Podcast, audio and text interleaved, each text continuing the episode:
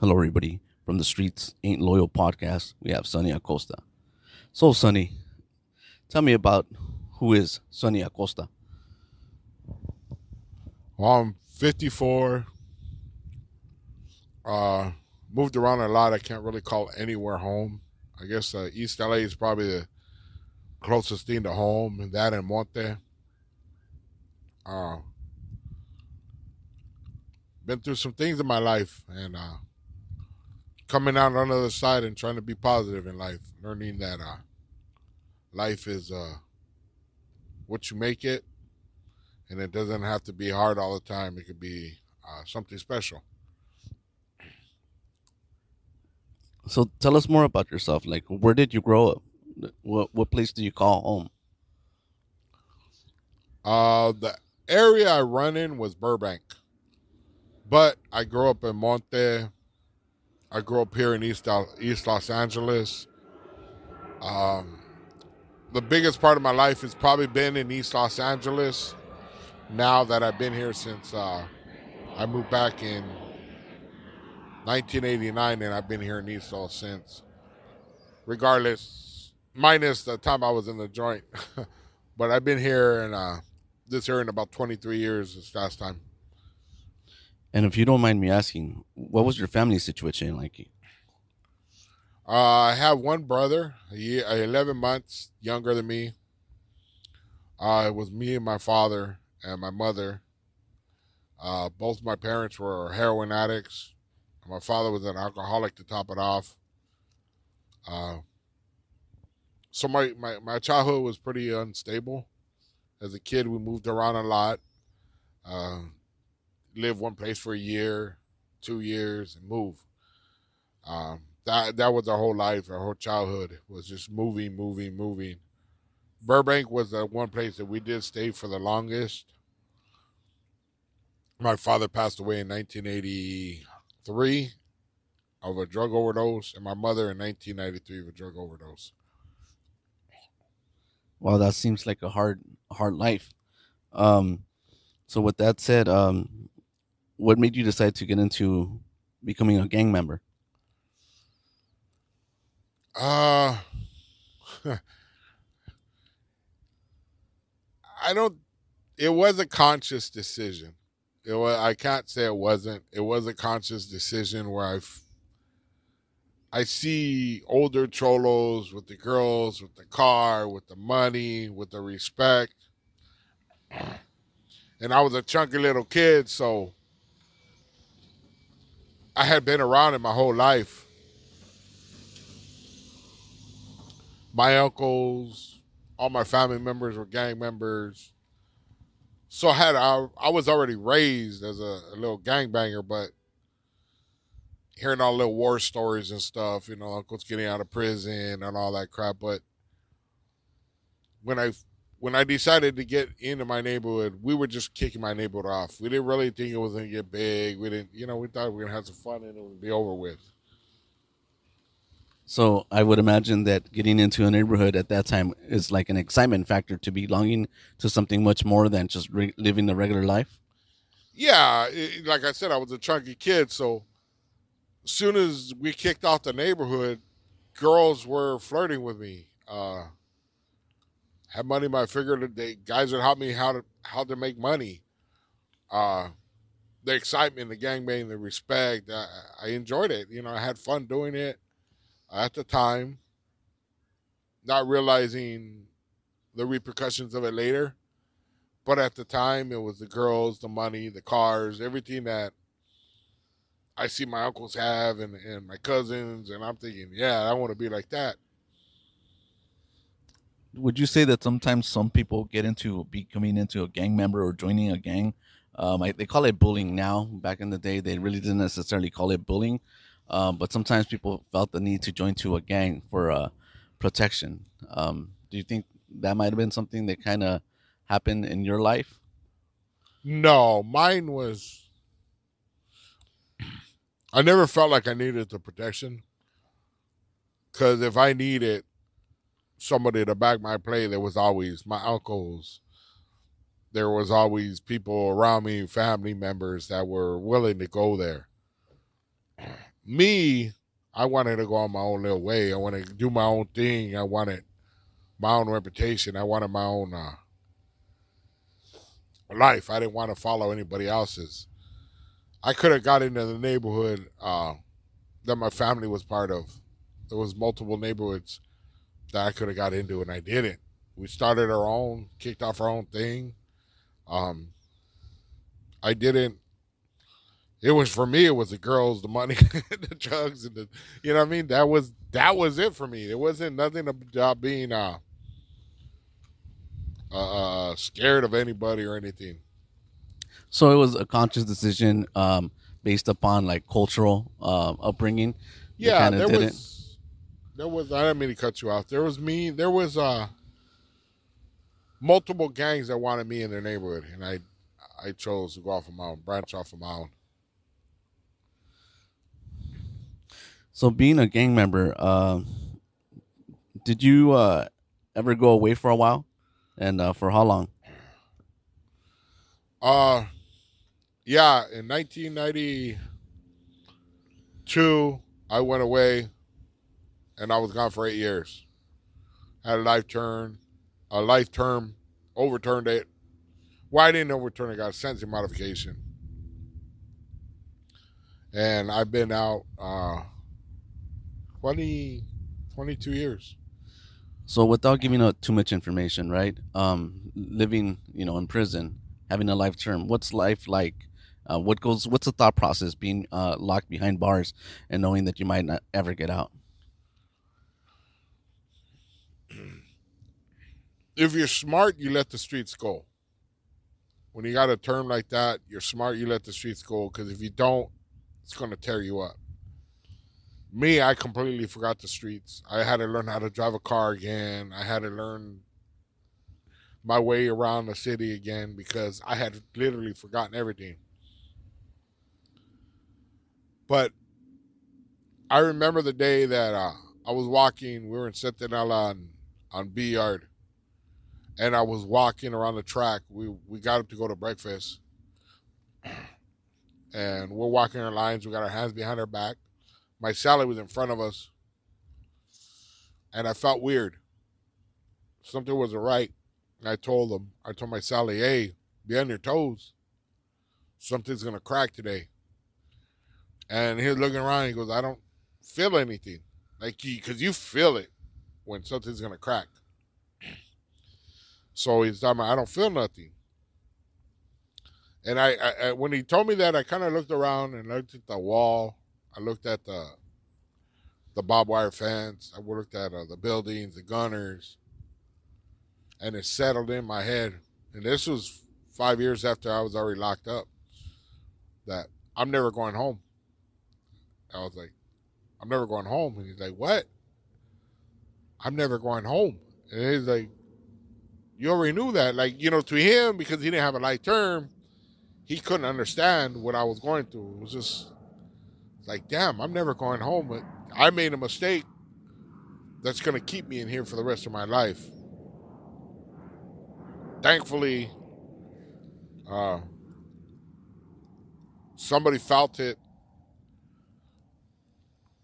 Maybe that change in me that that I got the second chance and when you were locked up, looking back now at whatever it is you did, um, sitting there contemplating, you know, did you have regrets doing what you did? I mean, did like was it worth, um, you know, uh, you know, being put away and locked up for for a long period of time? When you when you uh, you know really start to think, okay, I, I maybe I shouldn't have committed uh, that armed robbery as an example. We're not saying that that's what you did, but um, you know, because a lot of people do uh, say when when they've uh, been locked up, um, you know, that they regret it and it was never worth it. But what, how do you feel about that? Yeah, you know, a lot of people say when they first get busted, I regret it. I regret it. You actually regret getting busted. You don't regret what you did and it's not until you realize that what you did wasn't right that's when you start making that regret like i shouldn't have did that it's not the fact that i got busted it makes a big difference for a person. It changes somebody. Um, I did regret getting cracked right away, but I was having fun in there, doing what I had to do. It was all cool until that day I realized I'm not coming home, and that, that I had put my family through uh, misery that they shouldn't have gone through. I put my son through it. I put my wife through it. I put my mother through it. I lost my mother when I was busted. I put my brother through it. It's uh it took it took a long time to regret what I actually had did. Wow, that's an interesting viewpoint. I've never heard anybody put it like that. One thing that you're known about, uh, Sonny, is that you're very direct, you're very straightforward, and there's no there's no lying to to who you are. It's kind of like what you see is what you get, and I think that's something that that people um, see in you and, and respect about you. Um, Thank you. So, uh, uh, after you got out, right? Um, how did life change for you?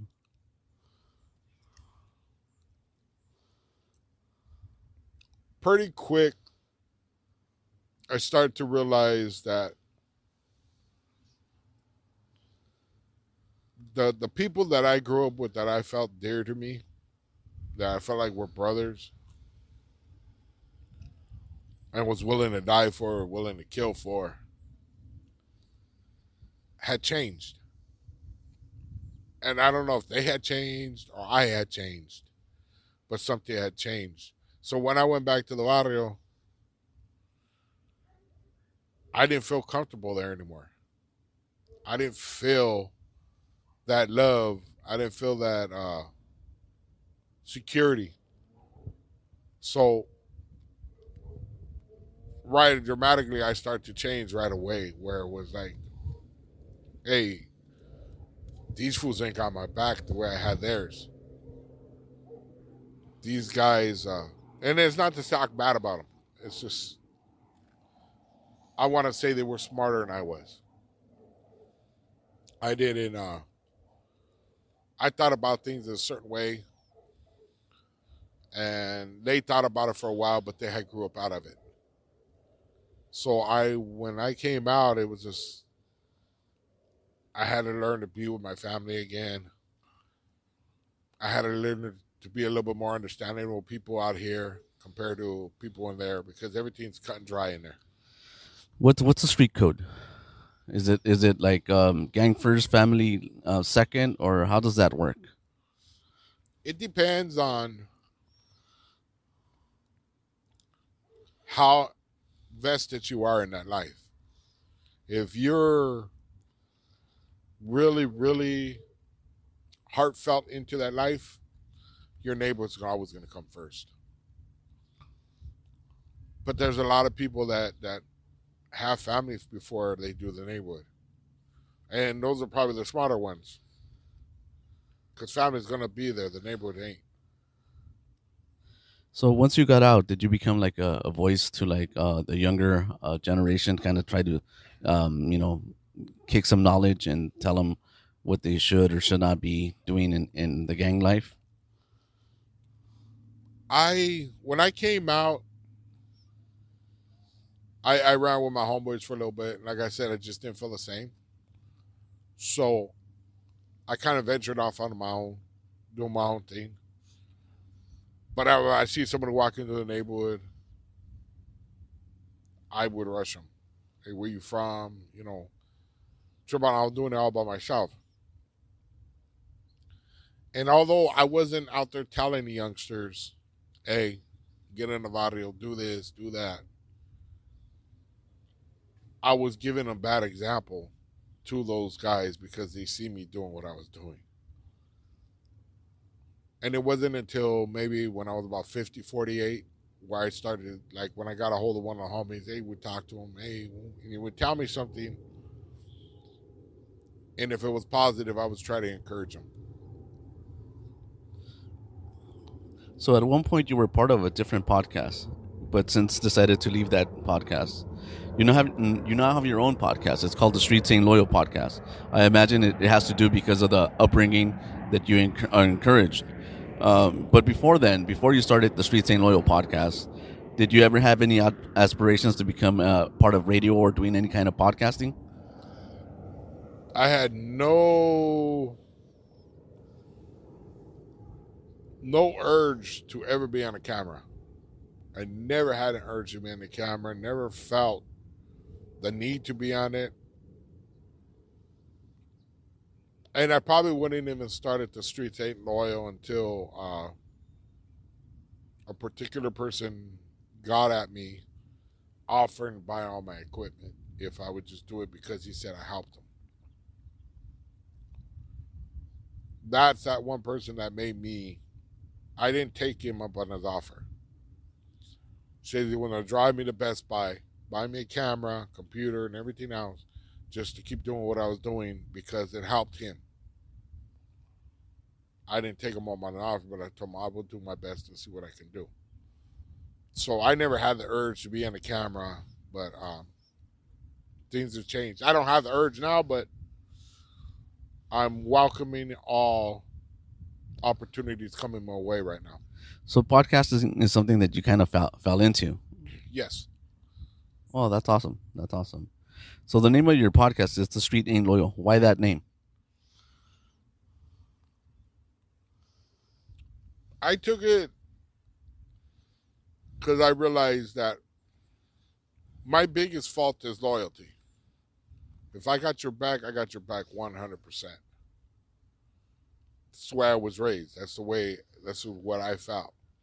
But I realized there was nobody else that took that same approach to things. So I start to realize that a lot of people sell you out real quick on the streets. There's no loyalty on the streets. And that's when I came up with the name. You know, that's a, that's a great name to, to your podcast. And I think a lot of people recognize it right off the bat and understand what it means. Um,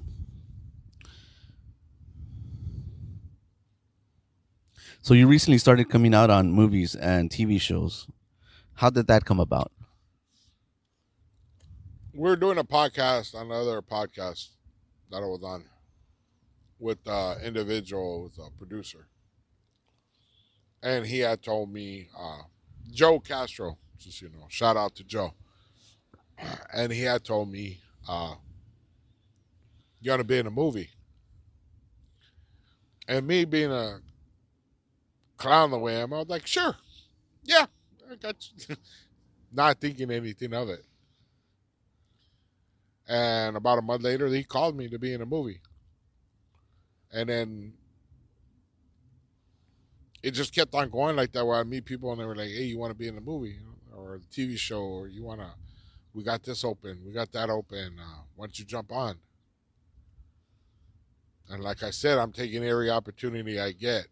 I, I've had such negativity in my life that anything positive, I'm going to jump on it. That's great. Um, so your podcast, what direction do you want to take it to? Uh, I'm not so much worried about monetization, monet, monetizing. I'm not so much worried about subs because a lot of people listen. They might not sub, but they listen. If I can catch one or two kids or even help older homies change their mentality about what's happening in their lives or taking a positive approach to things, then I'm all game. I want eventually. Um, I'm getting my son on little by little. He has a lot, a lot, a lot of knowledge, and even though he wasn't running the streets like I was, he uh, he lived that life because his dad was in prison, which is me. So I'm hoping that he takes over when I decide it's over, that he takes over and leave it kind of like a little uh, legacy kind of thing. Some people would say that your uh, your channel is what considered a, a prison channel. What what do you what do you say about that? My channels is not a prison channel. I although I I think a lot of people just if your resume shows a prison term, people automatically gonna assume that's your prison channel. I'm not talking about what happens in prison. It's none of my business. I'm not into putting anybody else's business out on the streets. I hold certain things dear to my heart where I didn't learn in prison or in a neighborhood, I learned at home. And there's certain things you don't talk about. So whatever's happening in prison, I stay out of it. And uh like I said, everybody just assumes just because you've done a prison term that you're a prison channel, and that's not true.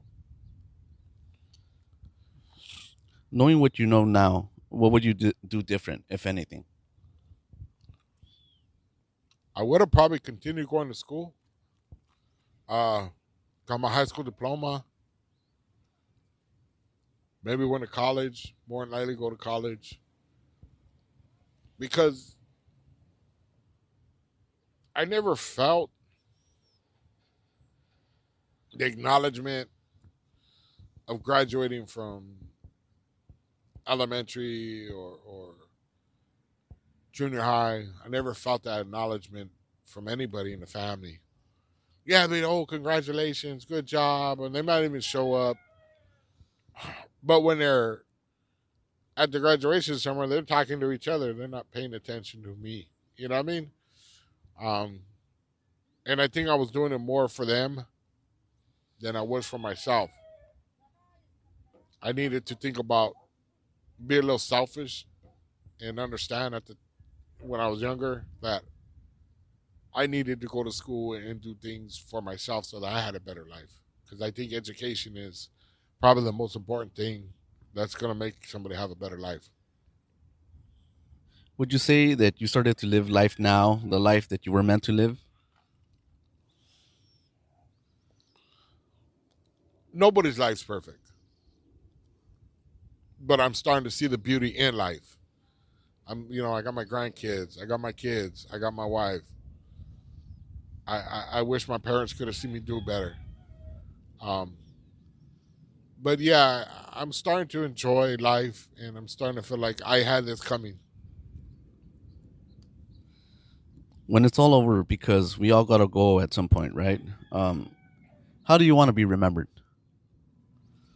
Genuine. I want to be uh, known as somebody that was genuine. That was, there wasn't fucking pulling no uh, snake moves. I that's probably one of my biggest pet peeves. Is I can't mess with somebody I don't trust and I can't mess with people that I see slither. I don't want to be one of those people that somebody looks at me and say, "Hey, homeboy's a snake." Homeboy did me dirty. No, I want to know straight up. Hey, homeboy was genuine. You know, might not not be the best person in life, but at least he was genuine. You knew what he was. Wow, that's that's that's good stuff. Um, what's your final message to anybody uh, watching out there on um, the streets ain't loyal? Um, like, do you the do you advise anyone to at this uh, stage um, to get involved in, in gangs or be part of something like that?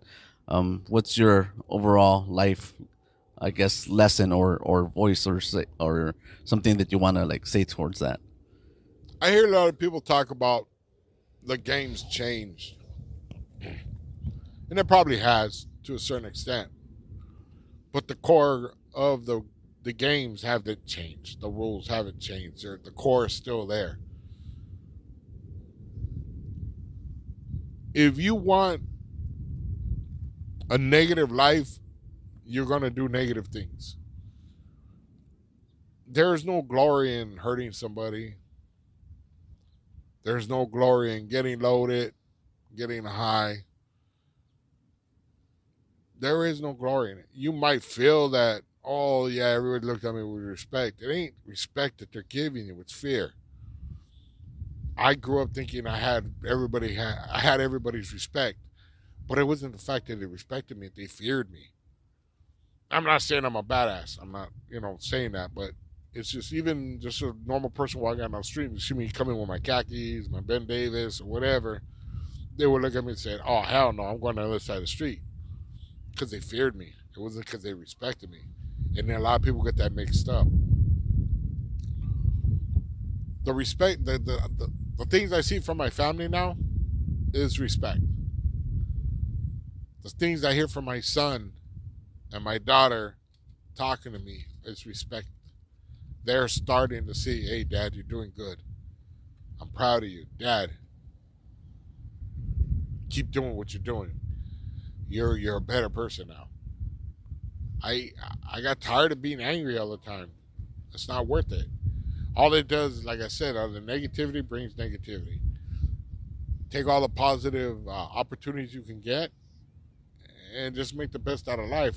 Like I said, life is uh, too short for one, and life isn't about hurting people or, or coming up on somebody. It's about uh, life can be beautiful. Watching your grandkids, watching your children grow up, being there at the graduations, taking the wife out to a special dinner with champagne and all that good stuff. You know I mean? Nice vacations. Uh, being scared of going on an airplane, going to Florida. You know what I mean? I I don't like airplanes. I found out I don't like airplanes. I wasn't comfortable on it, but I wouldn't change it for the world because it was a new experience. I enjoyed it. You know, I didn't enjoy the, the actual scare part, but just experience itself. I'm experiencing a lot of things, and it's unfortunate I had to wait until this age to start experiencing these things.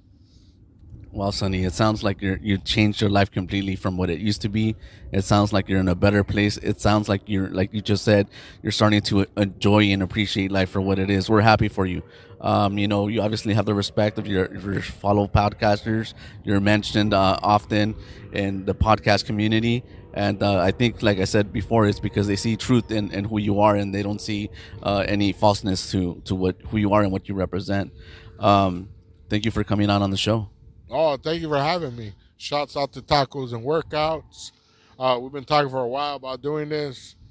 Um, unfortunately, you know, I've been going to school and, and, doing a lot of things, so I'm always busy. But I uh, enjoyed this conversation, and uh, thank you for having me on.